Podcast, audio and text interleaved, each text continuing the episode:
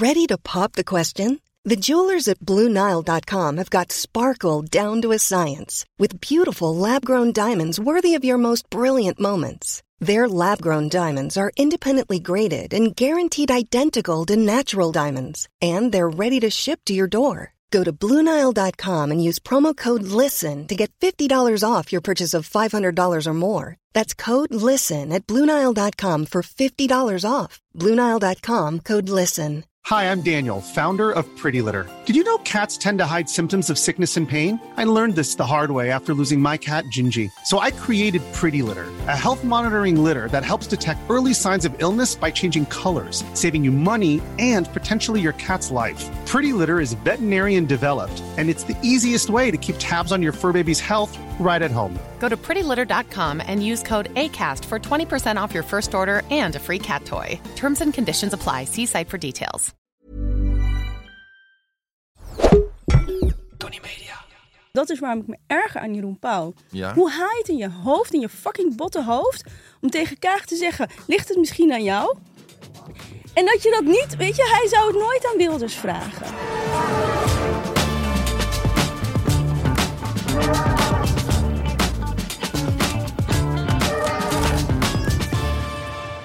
Hey hallo, lieve column nabespreek podcast liefhebbers.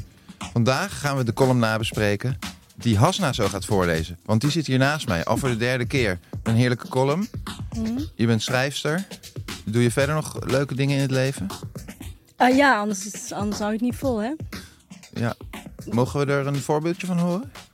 Je bedoelt, zeg maar professioneel behalve het schrijven of überhaupt gewoon leuke dingen in het leven? Ja, ik wil jou daar de ruimte in geven. Want wat schuif jij het liefst naar voren? Ik vind dat heel moeilijk om over mezelf te praten. Dus ja, ik schrijf heel veel. Doe ook veel research voor televisie. Wat dus leuk. Ja, dat houdt het een beetje gevarieerd. Nou, wat komt het dan goed uit dat wij hier ook op zoek zijn naar schrijvers? Ja. Vandaag heb je een column geschreven waarin ik wel enige boosheid heb geproefd. Mm-hmm. Ben je het daarmee eens? Nee, ik snap dat je dat eruit haalt of dat je het erin proeft. Maar ik ben niet boos hoor. Maar ik ben wel kritisch. Ik benoem, dat is toch ook zo'n favoriet woord? Mensen die dingen benoemen. Dus ik dacht van, ik vond het belangrijk om hierover te schrijven. Ik heb zo'n gevoel dat ik straks nog op die vraag terug ga komen. Want zit er echt geen ergernis? Of... Ja, natuurlijk ergernis, zeker. Ik bedoel, dat begint... boosheid niet aanmatig, dat maar gewoon dat je iets heel kut vindt. Zeg maar. Ja, de aanleiding was natuurlijk ergernis. En nou ja, die heb ik omgezet in woorden en in een stuk voor jullie. Nou. Oké.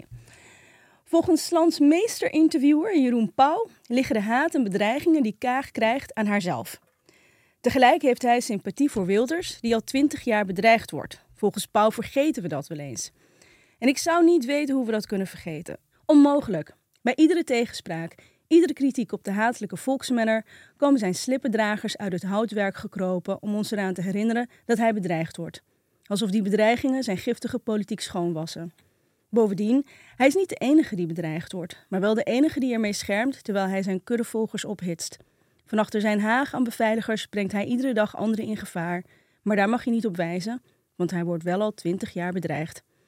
Het is me niet duidelijk volgens welke logica Kaag de bedreigingen aan zichzelf te danken heeft en Wilders niet. Maar logica of consistentie zijn sowieso taboe aan de rechts- en extreemrechtse flank waar beschaving een vies woord is en principes non-existent. Het is dat gebrek aan ruggengraat, dat kruiperige van Pauw en legio mensen met hem, waardoor Wilders zo groot is geworden en waar hij al 20 jaar gebruik van maakt om alles niets ontziend af te breken. Zonder ook maar een dag plaats te hebben genomen in een kabinet is zijn invloed enorm. Die invloed nam een vlucht na het gedoogkabinet in 2010. De enorme bezuinigingen op de publieke omroep, kunst, cultuur, ontwikkelingshulp, de verrechtsing van de politiek, de anti-migranten, anti-moslim, anti-vluchtelingenretoriek. Wilders lult het een en stemt het ander. De zorg- en LHBTI-rechten zijn bij hem niet veilig. Hij knaagt aan de onafhankelijke rechtsstaat, stigmatiseert bevolkingsgroepen, minder... en brengt zijn collega's zonder scrupules in gevaar. Vooral zijn obsessie voor Kaag is ongezond. Pauw vroeg haar of ze denkt dat hij verantwoordelijk is voor de haat tegen haar. Zij wilde zo ver niet gaan, maar ik wel. Natuurlijk is hij dat. Mensenpapegaaien zijn beledigingen. Ze wordt niet voor niks heks genoemd. Daar begon hij mee. Volgens hem maakt Kaag Nederland kapot. Wat wierpen de fakkeldragers in Diepenheim haar voor de voeten? Dat ze Nederland kapot maakt. Hij noemde haar een suikertante van terreurgroepen in het Midden-Oosten. Nog net geen terroristenhoer, maar gelukkig doet het plebs dat wel voor hem online. Al 20 jaar gaat hij het debat uit de weg. Hij vermijdt kritische interviews en de media bedienen hem slaafs op zijn wenken. Geen enkele andere politicus zou wegkomen met een slijmerig gesprek over zijn katten. Het is intens laf, ondermijnend en gevaarlijk. Dus ja, ik snap wel dat hij een hekel heeft aan Kaag. Het is nogal wat als je zo lang furoren maakt als de kruiperige smiegel die je bent, en dan tegenover een vrouw komt te staan die in alles je tegenpool is. Zij gaat het gesprek aan waar hij wegloopt. Zij houdt het inhoudelijk, waar hij alleen maar kan schelden en liegen. Zij pleit voor empathie voor vluchtelingen, houdt vast aan haar waarden, is niet bang voor tegenspraak, loopt bedreigers tegemoet. Hij wordt geregeerd door angst en haat. Kaag is zijn picture of Dorian Gray. 20 jaar lang oreert hij dat de grootste dreiging van moslims en migranten komt. Maar de echte bedreiging komt van hem en al die kloonpartijen die hun derrière afvegen met alle democratische principes en de rechtsstaat en vrijheid verder afbreken, terwijl het volk er blind achteraan hobbelt, met fakkel en al. Wilders is ons eigen paard van Troje. Naïef binnengehaald als bevrijder, terwijl hij ondertussen cynisch alles kapot vreet. Maar hij wordt wel al 20 jaar bedreigd. Ja, hij wordt 20 jaar bedreigd. Hoe durf je zo'n column te schrijven? Ja. Vind je er nogal wat? Ja, ik denk, ja. Dat vind je nogal wat. Dat is toch zielig voor die arme man? Het is verschrikkelijk. Ja, kijk, dat is natuurlijk... mensen maken geen onderscheid tussen enerzijds dat het verschrikkelijk is dat hij wordt bedreigd, maar dat hem niet schoonpleit of vrijwaart van kritiek. Hij is een politicus met macht en invloed. En dat betekent dus dat je dat moet kunnen bevragen en bekritiseren. En dat is dus al die tijd niet mogelijk, omdat mensen daarmee schermen. Hij wordt al 20 jaar bedreigd. Is het niet net iets meer dat mensen het gewoon gebruiken als een soort tegenwerping, dan dat het echt niet mogelijk is? Want als een tegenwerping is het natuurlijk best wel inhoudsloos. Want waar hij doodsbedreigingen niet kan gebruiken als een soort legitimering om dan maar nog erger te gaan demoniseren, is het van hetzelfde. Dat hij zo demoniseert geeft niet iemand het recht om hem met de dood te bedreigen. Dus natuurlijk. Van elkaars kant gebruiken ze dat. Lijkt het toch een soort spiraal dan te worden uiteindelijk. Ja. Weet je? Want hij wordt dan heftiger. Je ziet dat wel door de jaren heen volgens mij best wel heel duidelijk. Ja. In het begin had hij nog van die islamkritiek waarvan je denkt, ja, met die kan je een gesprek mee voeren. En dat werd dan harder en op een gegeven moment echt kwetsen, weet je wel. En dan ageren alleen maar. Maar ja, daardoor worden natuurlijk een heleboel moslims ook weer nog bozer. Want steeds bereik je weer een nieuwe groep mensen die zegt, nu vind ik het echt te ver gaan. Hoe denk je daaraan? Hoe zou je zoiets kunnen doorbreken eigenlijk? Nou ja, goed, in ieder geval door heel erg principieel te zijn. Die vrijheid, die geldt voor hem, maar die geldt ook voor de ander. Ik vind de vrijheid van gedachten, de vrijheid van die meningsuiting is heel belangrijk. Maar je kunt dat alleen bevechten als je daar ook heel principieel aan vasthoudt. En niet aan de een meer rechten toekent dan aan de ander. Dat je de een vervolgt vanwege de gedachten die hij heeft, door de uitspraken die hij heeft en de ander weer niet. En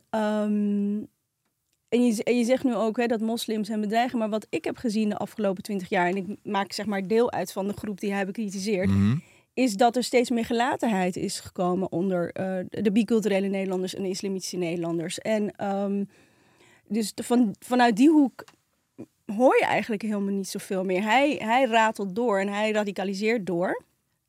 Vanuit de andere hoek zijn er wel degelijk pogingen gedaan om het gesprek aan te gaan. Hij is nooit het gesprek aangegaan. Hè? Hij is geen Pim Fortuyn. Pim Fortuyn ging het gesprek aan. Pim Fortuyn ging gewoon bij de Nederlandse moslimomroep zitten, ging zijn ideeën uiteenzetten. Liep niet weg. Wilders loopt al 20 jaar weg. En dus, ik bedoel, hij kronkelt en hij zendt, ontvangt niks. Gebruikt zijn behoorlijk tragische positie als bedreigde politicus. Want het is, ik denk dat wij allemaal ons er niks bij kunnen voorstellen hoe het is om 20 jaar lang geen echte bewegingsvrijheid te hebben. Maar dat gebruikt hij en dat buit hij uit en dat woont hij helemaal uit. Maar tegelijkertijd brengt hij wel zijn collega's in het parlement in gevaar. Tegelijkertijd brengt hij volstrekt willoze en onschuldige burgers in het land. Maakt hij verdacht, criminaliseert hij. Brengt hij dus daardoor ook in gevaar. En dat is niet te onderschatten. Weet je, het effect daarvan op de levens van mensen. En zijn leven is niet waardevoller dan ons leven of dat van Kaag. En daar gaat het mij om. Het is die gelijkheid. En het is echt een stokpaardje van me. Maar ik vind die gelijkheid zo belangrijk. Hoe vind je dat we daarmee om moeten gaan, zeg maar? Want je zou kunnen zeggen, die gast verdient gewoon mijn sympathie niet meer, weet je. Het is zo consistent waarmee hij naar buiten treedt. Ja. En wat je al noemde, dat kun je inderdaad niet anders zien. Hij zoekt helemaal geen gesprek meer op. Ja. Ik denk dat dat misschien ook wel een probleem is. Dus mensen gooien alles op één hoop. Dus hun persoonlijke gevoelens ten aanzien van iemand. En op basis daarvan beslissen ze of ze voor iemands recht opkomen of niet. En dat is niet hoe het werkt. Tenminste, dat is wel hoe het nu gaat. Maar dat is niet hoe het zou moeten werken. Mm-hmm. Mijn sympathie staat helemaal los van zijn recht om in alle vrijheid en veiligheid zijn standpunten uit te dragen. Hoe perfide ik ze ook vind. En hoe leugenachtig ik ze ook vind. Mm-hmm. Maar dat is, weet je, dat is wat hij uitdraagt. En ik heb het recht, en iedereen met mij, om daar in alle veiligheid en vrijheid tegen in te gaan. Zonder bedreigd te worden. En wat je heel erg vaak dus ziet, en je had het ook over mensen als mensen zo'n column lezen, is mensen gaan mij bedreigen. Mensen gaan mijn vrijheid afpakken of willen ze afpakken, dat ik niet het recht heb om zoiets te zeggen. Dat ik niet in Nederland thuis hoor. Dat ik inteelt ben. Ik zag van het weekend zag ik er een paar voorbij komen.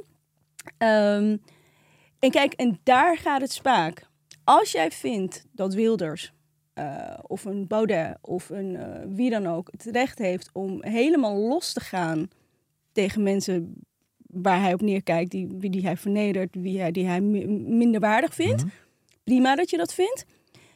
Maar dan moet je ook accepteren dat mensen met een andere mening daar heel anders over denken en dat zij ook die vrijheid moeten hebben om daar uiting aan te geven. En dat is wat hier al heel lang spaak loopt. En dat is waarom ik me erger aan Jeroen Pauw. Ja? Hoe haal je het in je hoofd, in je fucking botte hoofd, om tegen Kaag te zeggen, ligt het misschien aan jou?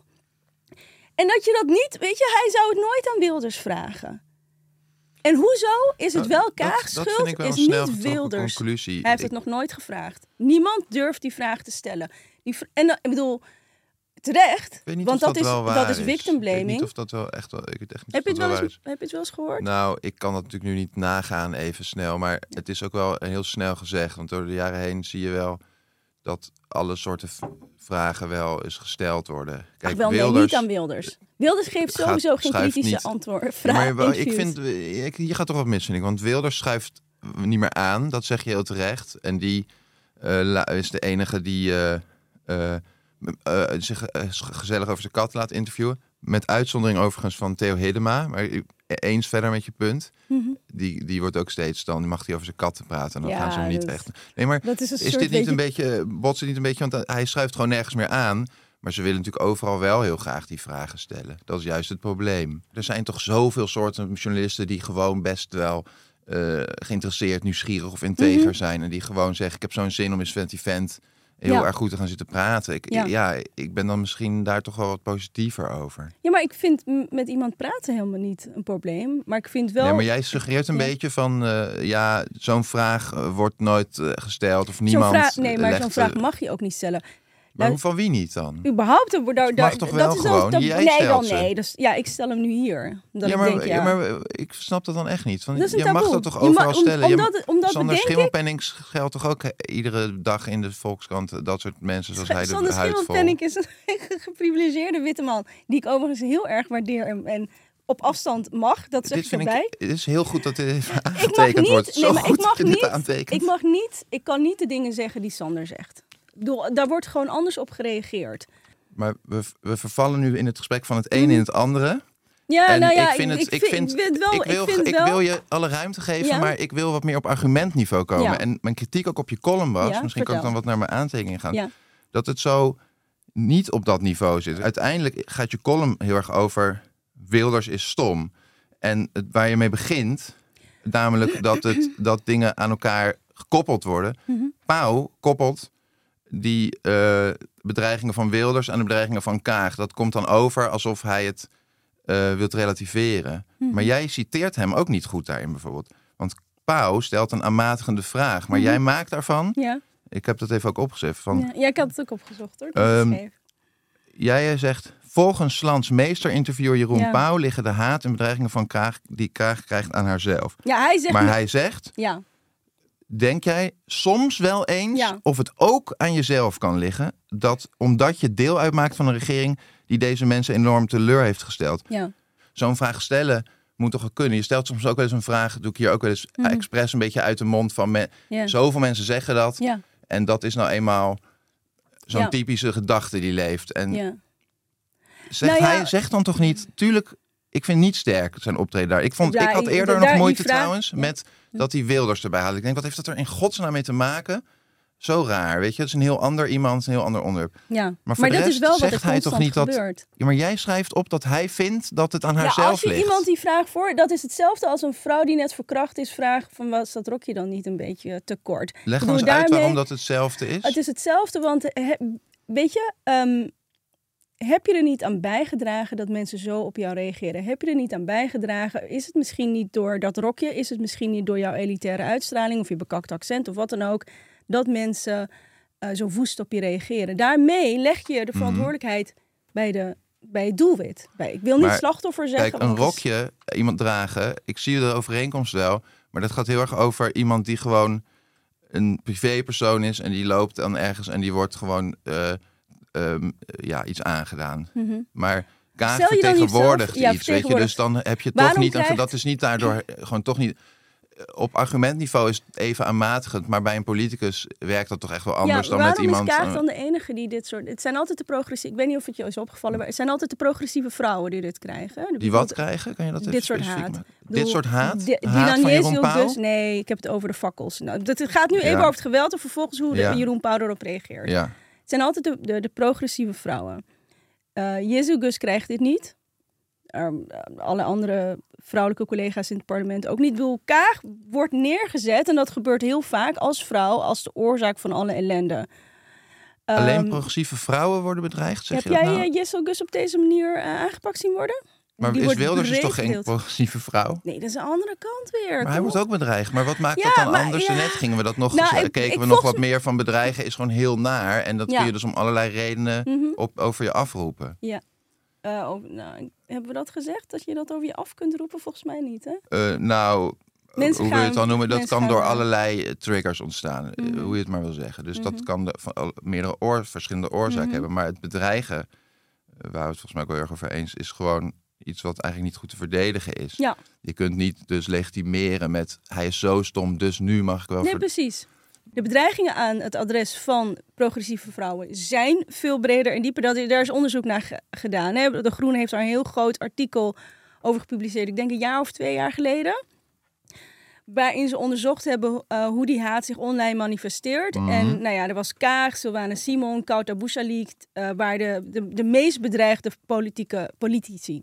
Dus van mannen en vrouwen. Mm-hmm. Dus dat... Het is niet iets wat ik eventjes zo, verzin. Dat bedoel ik ook niet. Maar... Nee, maar ik wil dat wel eventjes... Ik zeg dat, het is niet iets alleen wat ik observeer...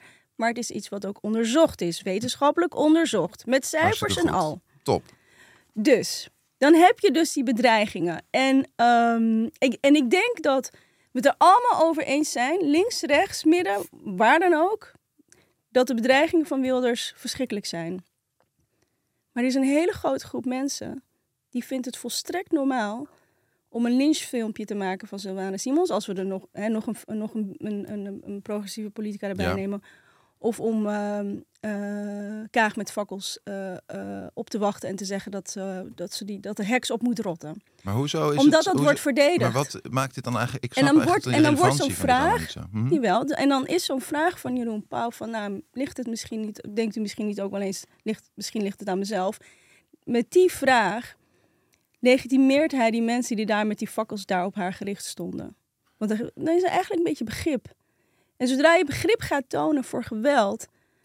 begeef je op een heel erg gevaarlijk pad. En dat is wat ik zo ernstig vind. Ook, want hij maakte dus zelf die link met Wilders. Of legde die link met Wilders. Ja, hij begon daarmee. Daar begon hij eerst over. Hij wilde dat eerst en even... En als je dat Als je dat zegt en als je dat vindt, dan moet je daarin consequent blijven. En dan moet je dus iemand als Kaag of wie dan ook niet gaan vragen van... nou, denk je misschien niet, het ligt maar aan mezelf.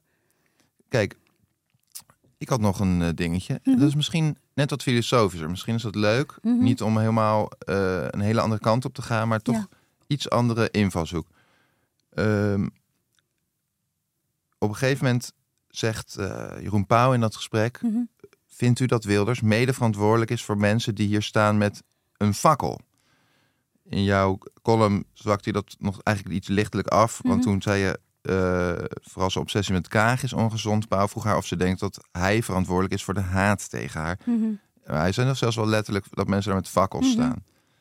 En nou, ze reageerde op zich. Eigenlijk bewees haar een dienst, trouwens misschien even een zijpaadje. Want ik had echt het idee van, je kan haar niet betere dingen voor de voeten werpen... om over te komen als een onwijs sympathieke, best wel slimme, rustige vrouw. Mm-hmm. Dus wat dat betreft, oké. Maar dat terzijde. Jij zegt van, in je column, zover wilde Kaag niet gaan, maar ik wel. En dat vond ik dus een heel interessant vraagstuk eigenlijk. Van, wanneer ben je verantwoordelijk voor bedreigingen als je er niet toe oproept... Ja. Ook al ben je echt aan het demoniseren. Correct me if I'm wrong. Maar volgens mij is hij wel echt ook zo geraffineerd genoeg... dat hij daar ook niet een beetje zo half in de buurt komt.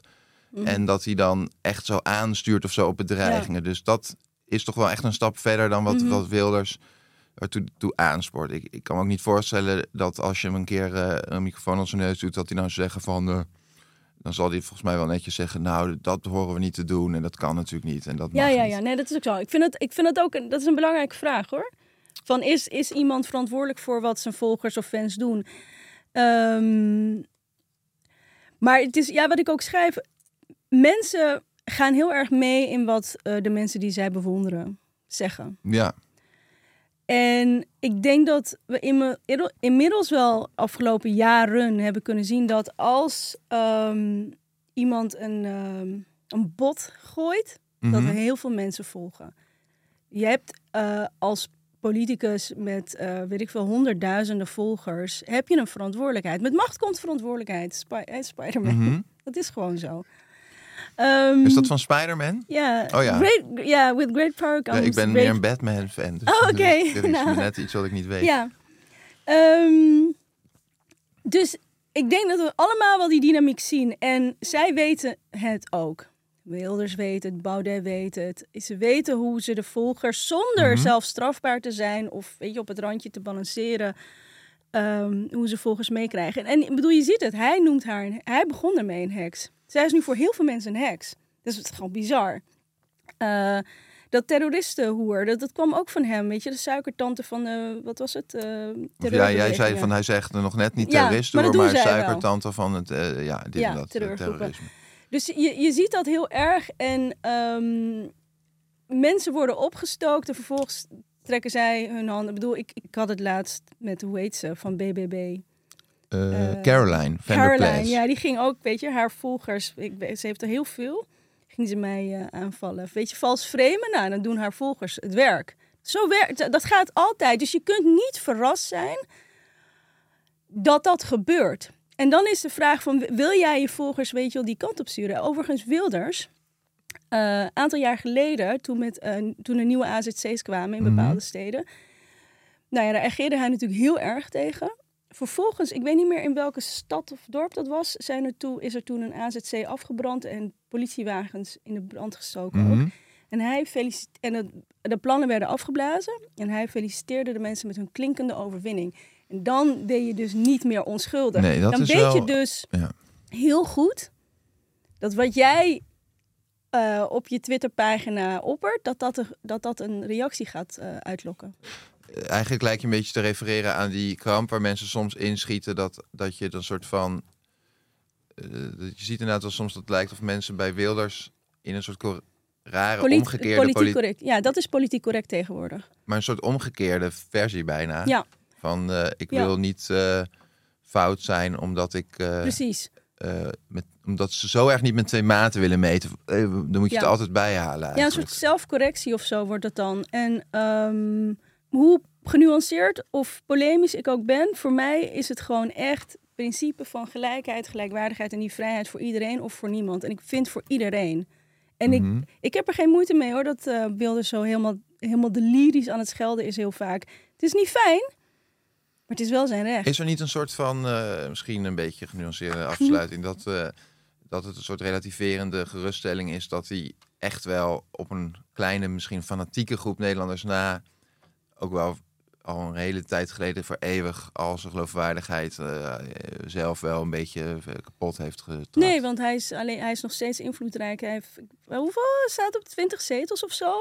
We hebben er BBB bij gekregen, FVD, die van Haga. Ik bedoel, het versnippert, maar het is niet zoveel verschil. Is het dan niet meer zo dat er een groter electoraat is dan dat wenselijk is, wat achter zo'n conservatief vaag geluid staat, dan dat hij werkelijk nu met zoveel aanhang al zo lang, kan je toch ook dan, ik heb zo'n zin om te relativeren, zeggen van ja, hij beïnvloedt het debat, weet je, omdat we er dan weer over moeten hebben. Zitten wij hierover? Hij beïnvloedt ook de politiek. Maar ja. En de politiek raakt onze levens. Raakt de levens van vluchtelingen. Is dat hoogtepunt van die invloed niet al heel lang nu voorbij? Is dat niet echt een beetje aan het uitdoven? Nee, want nu hebben we, weet je, een CDA dat pleit voor muren rondom Europa. We hebben Jezus die vindt demonstratierecht prima, maar niet als het Extinction Rebellion is. Ja. Die invloed is, weet je, die heeft zich als een soort, weet je... Maar dat komt allemaal door Wilders dus. Misschien moeten we daar dan nog eens goed over praten. Of het allemaal Wilders. Nee, weet je, mensen gaan mee in dat hele sentiment. Mm-hmm. En hij is heel invloedrijk geweest. En Baudet, kijk, Baudet is iemand die zichzelf totaal irrelevant heeft gemaakt. Mm-hmm. Daar ben ik met je eens. Wilders is veel slimmer en geniepiger dan dat. Wilders is... Het laatste ook wel in meegaan. Hij is wel ook wat geraffineerder sowieso als politicus. Gewoon los van zijn mening. Ja. Hassnae, stel nou dat ik zeg van... joh, jij krijgt eventjes heel even de gelegenheid om ongeremd aan de knoppen te zitten in het land. Ja. En gaan toch kijken of we dit een heel klein beetje bij kunnen draaien allemaal. Ja, oh jee. En Jeroen Pauw daarmee misschien ook eventjes weer wat op orde brengen. Ja. Heb je dan daar een idee over van wat dan, waar wij dan met z'n allen een beetje door vooruit zouden kunnen gaan? Nee, dat vind ik echt heel moeilijk. Ik ben als ik hier politicus. Op het principe bespreek, een beetje daarover praat, zitten we volgens mij 100% op één lijn. Omdat het gewoon uiteindelijk een best wel makkelijk ethisch principe is. Van, precies. Je moet er gewoon ver in gaan. Ook wanneer je er gewoon geen fijn gevoel meer bij hebt, moet je niet loslaten. Precies. Want bedoel, precies. En ik vind dat... Dat vasthouden aan, weet je, die basisprincipes van, weet je, de rechtsstaat en van de vrijheid van meningsuiting, van de gelijkheid van iedereen. Dus dat iedereen op een gelijke manier wordt behandeld.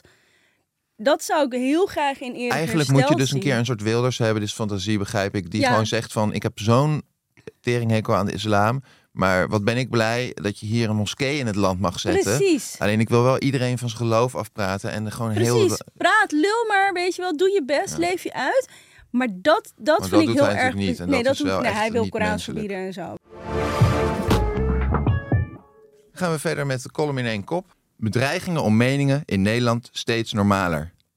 Vindt u een afgehakt paardenhoofd in uw bed? Ga eerst wel even te raden of u daar zelf misschien niet verantwoordelijk voor bent. Ik hou altijd van filmreferenties. Dus. Ja, van prima dat paardenhoofd. Maar ik bedoel, jij hebt daar ook wel heel hard aan schreeuwen in die slager. Ja. Van de maffia. Hassnae, heel erg bedankt voor dit gesprek. Met plezier. En u bedankt voor het luisteren en de ongelooflijke aandacht die we allemaal voor elkaar hebben.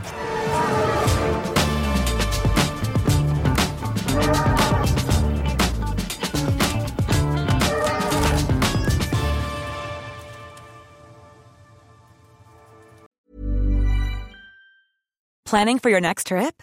Elevate your travel style with Quince. Quince has all the jet-setting essentials you'll want for your next getaway, like European linen, premium luggage options, buttery soft Italian leather bags, and so much more. And it's all priced at 50 to 80% less than similar brands.